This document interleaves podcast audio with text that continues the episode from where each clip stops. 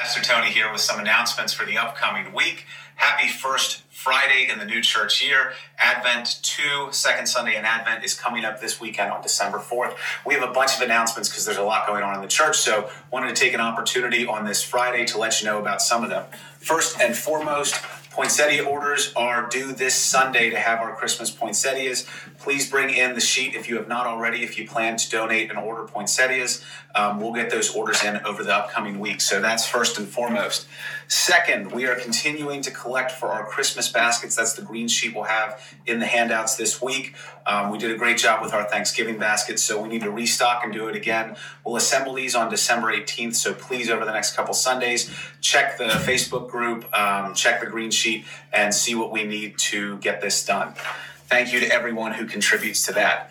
We have our ELCA Good Gifts tree set up in the narthex. You'll find these ornaments there. Um, if you donate and make a donation to support people all over the globe, um, either with evangelistic um, or agricultural needs, take one of these as a gift for someone else.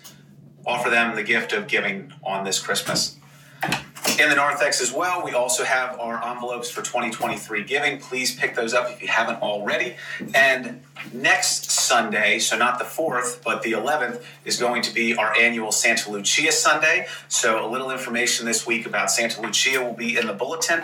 And within the pews, there are redesigned envelopes that you can take with you over the week and bring back a donation for the Santa Lucia Fund. That's our needy fund that we use to directly support people here from the church in the community.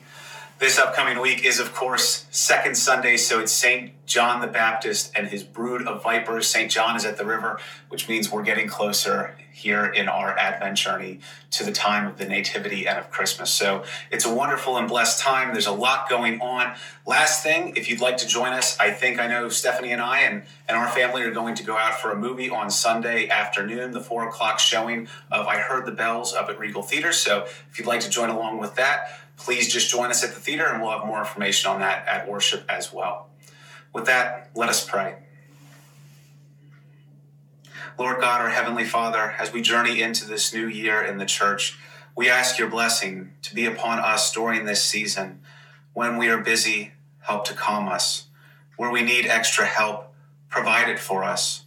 For all those who are in search of deeper meaning, help the church and St. Paul and all the churches to be a place for them to find the good news that is revealed through the birth, life, death, resurrection, and joy that we know in your Son, Jesus, who is our Lord and in whose name we pray.